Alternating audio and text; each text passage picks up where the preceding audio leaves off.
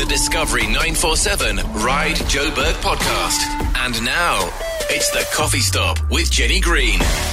Welcome to the Coffee Stop with me, Jenni Green, joined this week by a local hero, multiple South African cross country champion on the mountain bike, and all round good gal, uh, Robyn de Groot joins us. Um, welcome, Robs. Lekker to see you again. In, indeed, uh, hot off the win, uh, snuck at the end uh, in Cape Town with the, with the FNB Wines to Whales. Wonderful to have you uh, at your local haunt here in George at a lovely little boutique coffee shop. Yeah, I thought it'd be great to have a chat specifically around our sort of women's series that we've been doing. Um, to have you have a chat with us primarily around the women's side of things. You've just confirmed that you are indeed coming up for our Discovery 947 mountain bike event. It's an exciting move for us. We're up at um, Steyn City this year for the first time, so we've added quite a few little bits and pieces in Steyn City of some nice hand cut single trail and fun stuff. Great to have you back, and you've had a whirlwind year. The last time we saw you in Joburg was, as I say, to take the title, but after that, you had a bit of a, a bumpy couple of months getting some health issues sorted out. Tell us a bit about that and what your beginning part of your year was. Yeah, I guess the final race for 2018 was obviously the 947 mountain bike. Yes. And I knew what lay ahead. It was kind of still a question mark whether I would go ahead with the surgery or not. Tell everybody what that surgery was and why it was necessary and sort of how you got to the point that you got to. Basically, I experienced a lot of, and I guess it was a progressive thing, so maybe it wasn't uh, noticeable straight away. So now, in hindsight, how I feel on the bike now, it had been hindering my riding for a long time without realizing. But yeah, I basically got a burning sensation down my leg, um, from my glutes down the hamstring and into my calf, and it actually became very painful and it happened during training sometimes but mainly during racing. Um, and I just really hacked around looking for a diagnosis for two years and lost lost a lot of time in that sense. It was really a frustrating period and really tough physically but also I think just the mental and psychological side. By last year this time I was pretty much uh, ready to hang up my bike if I wasn't going to have the surgery.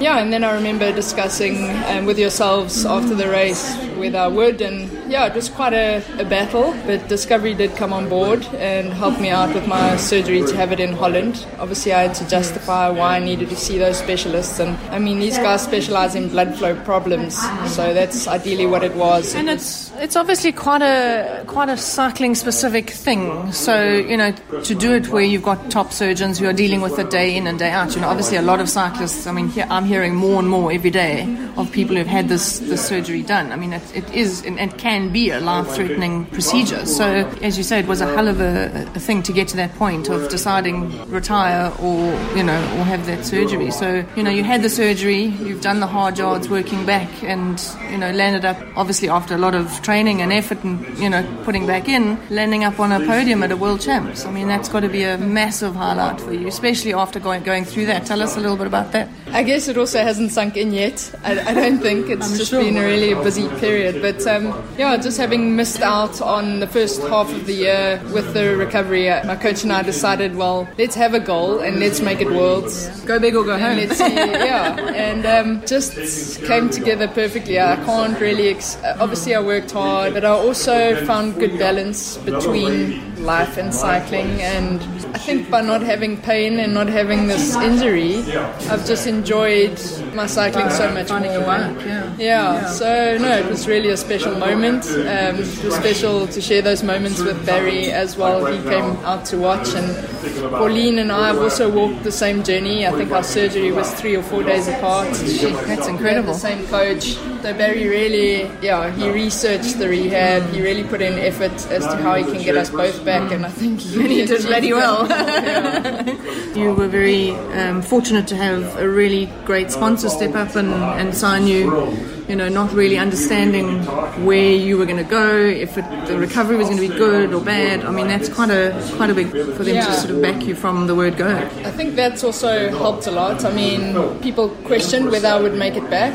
I didn't, but I respected people's thoughts on that. But the fact that they stepped up and took me on board before I had even made it back, I was really just starting to race again. It just shows you that they had faith in me, and I think that also gave me a little bit of a breather. Obviously, it was a tough financial year, not having an income.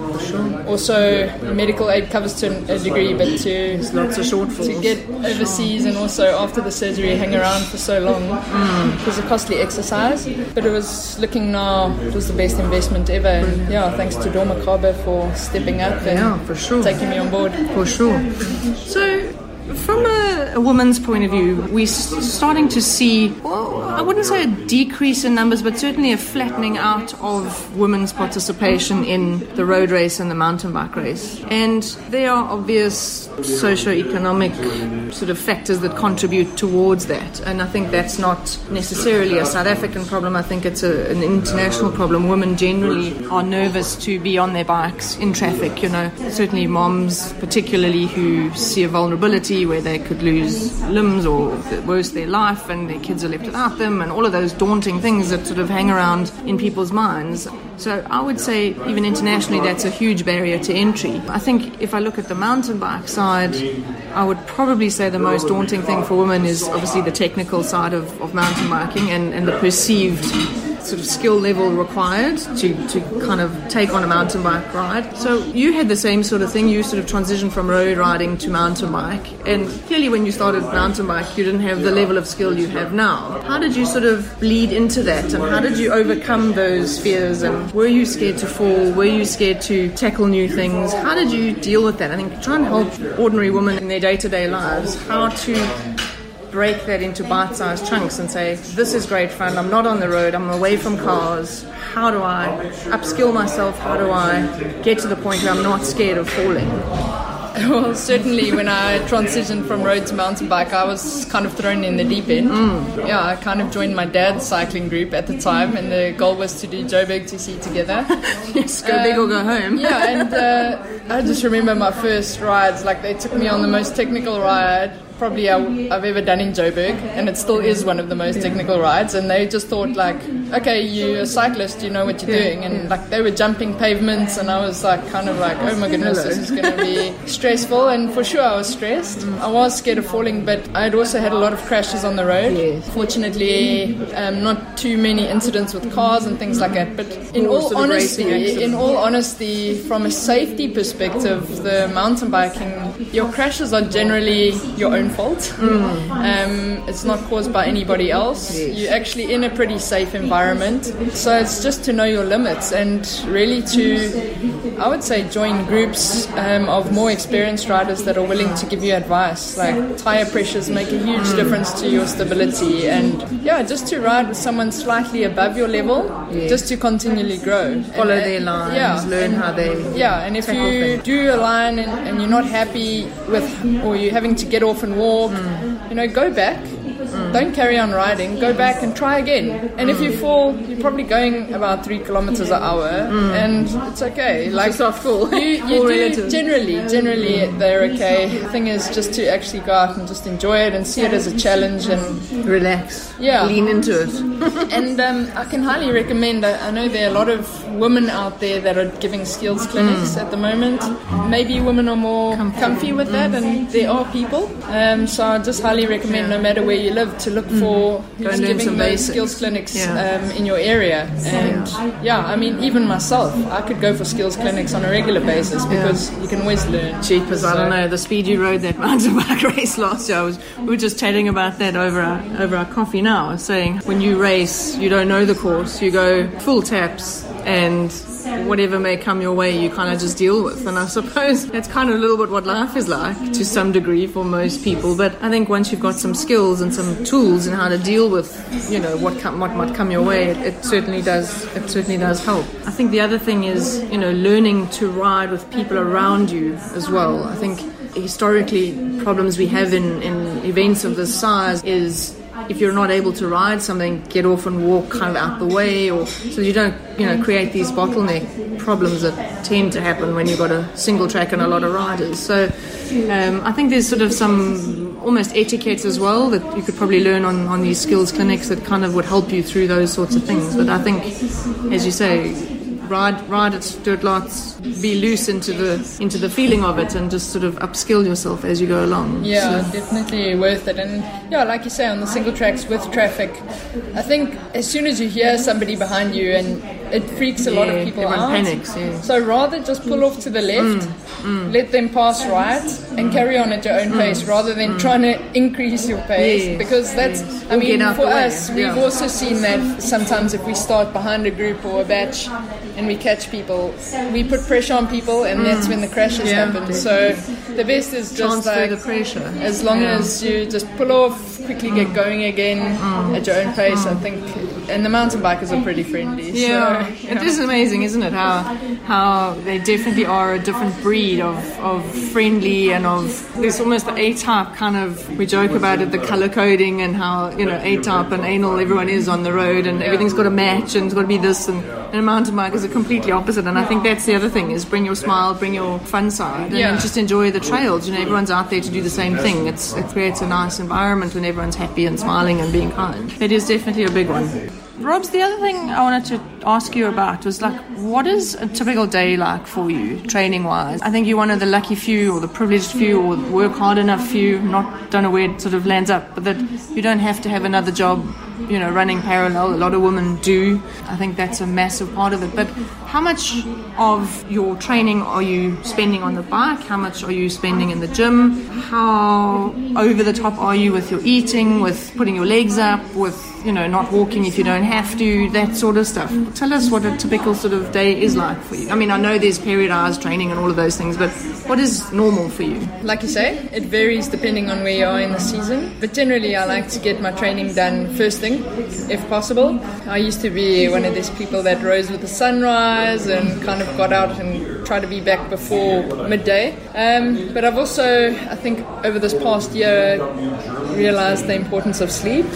So I have found I've slept a lot. It must have made a positive uh, difference. Um, yeah, and then after training, it's probably about.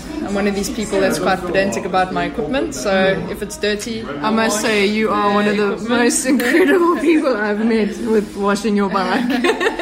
Um, yeah, it just I don't know. It's just the must thing to keep things dirty and uh, or let them stay that way. And then from there, it's generally just nutrition. I'm not super tight on nutrition, and uh, just follow kind of eating plan. What makes me feel good. I tend to make decisions based on yeah, what makes my body feel better than other foods. But that's not to say that if I get invited out and I have a, a, meal that's not what I would usually choose, that I wouldn't have that. I've also learned to kind of be loose in that regard. I think it also just creates less stress. Um, but definitely just to eat as natural as possible. Um, I drink a lot of coffee. I was going to say, you've got to have a good diet of coffee. so actually before training there's always maybe three cups Yeah. of coffee yeah and then afternoons Hang on, before training, three cups. Wowzers. exactly Wowzers. Yeah. That's hectic. I thought I was bad. No. Wow. And then after training? Uh, maybe two. one, maybe one. yeah, and then afternoons I allocate to admin and gym work if necessary. Otherwise, sometimes a second training session depending on the season and where we're at. Certain days, massage in the afternoon. Yeah, and then stretching and core, you just can't neglect that. So before you know it, and you've done all Suddenly of, the all day of is gone. above, it's time to get dinner ready and start just yeah yeah. The days are busy, um, but I do remember days where I worked and mountain Yeah, biked in conjunction. those. Yep. I had great results that way as well. At that point, I wasn't earning a salary for cycling, so Hmm. I did it that way, and I actually balanced life pretty well. I mean, yeah, I think it is possible. There are a lot of people that also balance work, Hmm. and I'm just very privileged at the moment um, to be able to focus Yeah, on the it's funny. I mean, it shouldn't be privileged, should it? Because you're a top level athlete and you deserve as much as the next person, male, female, you know, green, purple, black, whatever it ends up being. But I think that wheel is definitely turning, and I see, pardon the pun, I do see slowly it's coming right, where we've got more and more women salaried for what they're doing, you know, Yeah. performing on the bike. And the more you pour yourself into that, the more results come from it naturally. So Yeah. interesting to see that happening. I mean, it's a big thing. Um, sponsorships are Oh, hard to find. I realized that as well this year. The economy is tight. And yeah, we also, I guess, we look after races, races look after our sponsors, and it's a circle, like Yeah, you said. definitely. Everybody looks after each other and make sure that we're all feeding into the same sport that we mm. love. Mm. So, trying to grow it. There's one other thing which is concerning for me. A as an organizer, B as a woman, and, and that is where is our pool of youngsters coming from? What are we doing as cycling, mountain biking in your case, to make the sport appealing to teenage girls, you know, to say, yes, that looks like fun, I want to go and do that. And there is a career possibility, you know. It is quite scary, and it definitely is a problem. Um, I have seen that, yeah, it's few and far between, and yeah, it's hard to really. I don't want to point fingers, uh, but there is a shortage. Um, what I have seen, and I can only really comment from the mountain bike side, is just keeping an eye on the Spur Mountain Bike League. I think that's a fantastic initiative. Yeah, When I was at school- Spur for doing it. I mean, Yeah, they've been doing it for so long. And I hope they continue Yeah, because absolutely. the worth in that is far beyond that which anyone really realizes. So they play a, major role for the mm. youngsters. Mm. I see now, let's say for instance, that there's a, a varsity Wines to Whales happening this week, currently as I speak. Um, that's fantastic to bring the varsity sport because those then would be the ones that step up. Yes. Um, so they being acknowledged, I guess they would be getting sort of prize money and things like that, or whatever the acknowledgement, and maybe getting seen to be picked up by sponsors so they get the opportunities. But our federation could do far more, just from my experience. Um, this year it was completely self funded, everything. I had to wet wipe my kit down at Worlds because that's all I had for the podium. And these are things that people don't realize. And I realize there are people at the Federation that are putting in a lot of their personal time. It's a lot of it's voluntary work.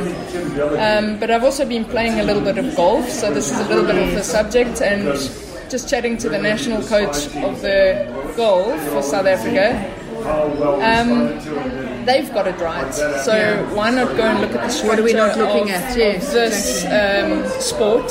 I would. They say cycling is the new golf, but But we've been the saying that for federations are far from, now. and Yeah. yeah, just. Um, They've definitely got a, a structure that we should look at um, and see whether we can't tear something in over the years to start bringing in the youngsters. Yeah, no, something's definitely got to be done. I mean, yeah, I hear you not wanting to point fingers, and yes, there are some people in, in good places, and I think trying to get to things. But you know, we've we've got to make a big, big change in a big way very soon. Otherwise, we're going to just fall off that you know of that um, level of, of being able to produce riders.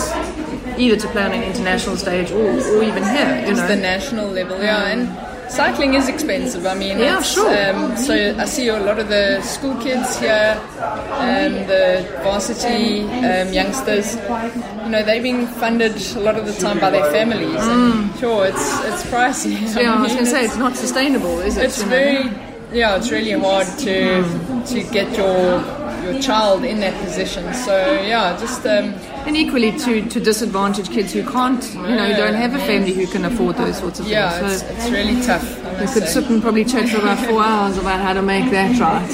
Robs, it's been great to chat to you and have a cup of coffee with you. Um, not that we ever need an excuse, but in closing, if you can sort of impart a tip or two for some ladies who might be a bit nervous about maybe this is their first ride, 25k, and we get a lot of newbies on the 25er, even on the 55. You know, any pearls of wisdom that you could share would be super. Yeah, so firstly, tyre pressure. I know Joburg can be quite loose and sandy. Mm. Let's hope we don't have mud like this previous weekend. But um, yeah, when it's loose and sandy, I would definitely just check tyre pressures. They really don't need to be like road cycling tyres. little bit it really softer, needs to have a bit of more grip. suspension, a bit more grip.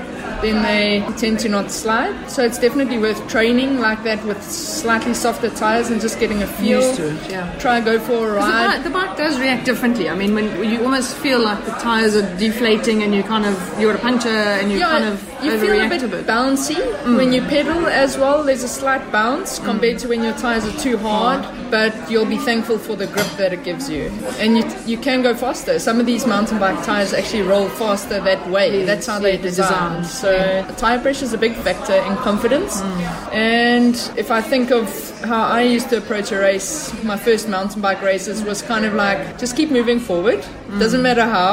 Mm. If you're pedaling, you're pedaling. If it's too technical, walk. Nobody's judging you, and I just think that's the thing, yourself. isn't it? I think Yeah. people think that people are, are judging them, but actually, it's your race. It's all about you and your enjoyment. And I think it's a massive part of what mountain biking is. It's great fun. You're so busy concentrating that you actually don't. A realize how far you've gone, or B how fast, how hard you're working. So enjoy it, you know. As Yeah. I said earlier, enjoy the camaraderie and Yeah, people around exactly. you. I think that's the best. And in terms of if you're going to tackle a technical section, they always say hesitation is devastation. So you I either like tackle it confidently with good speed. And trust the bike. Generally, you need a good speed to, Hmm. to go over obstacles. And if you're not confident, rather walk it. Hmm. There's really no issue. It's actually sometimes not even that much faster to ride it. Yeah. So, Yeah, Yeah. agreed. Awesome. Well, thanks for joining us, Robs, and we look forward to seeing you up in Joburg Cool. in- next week. Good grief, it's upon us. Hopefully, we're going to get some rain this weekend in Joburg, so it'll compact the trails nicely and make them a little bit less dry and loose. And yeah, I think prepare for a hot day. Joburg, it certainly is, and we'll see you there. catch you there. Awesome. Thanks, me. Robs. Thanks for listening to the Discovery 947 Ride Joburg podcast. Don't forget to subscribe, rate, and review it on your favorite podcast app. Livepodcasts.fm.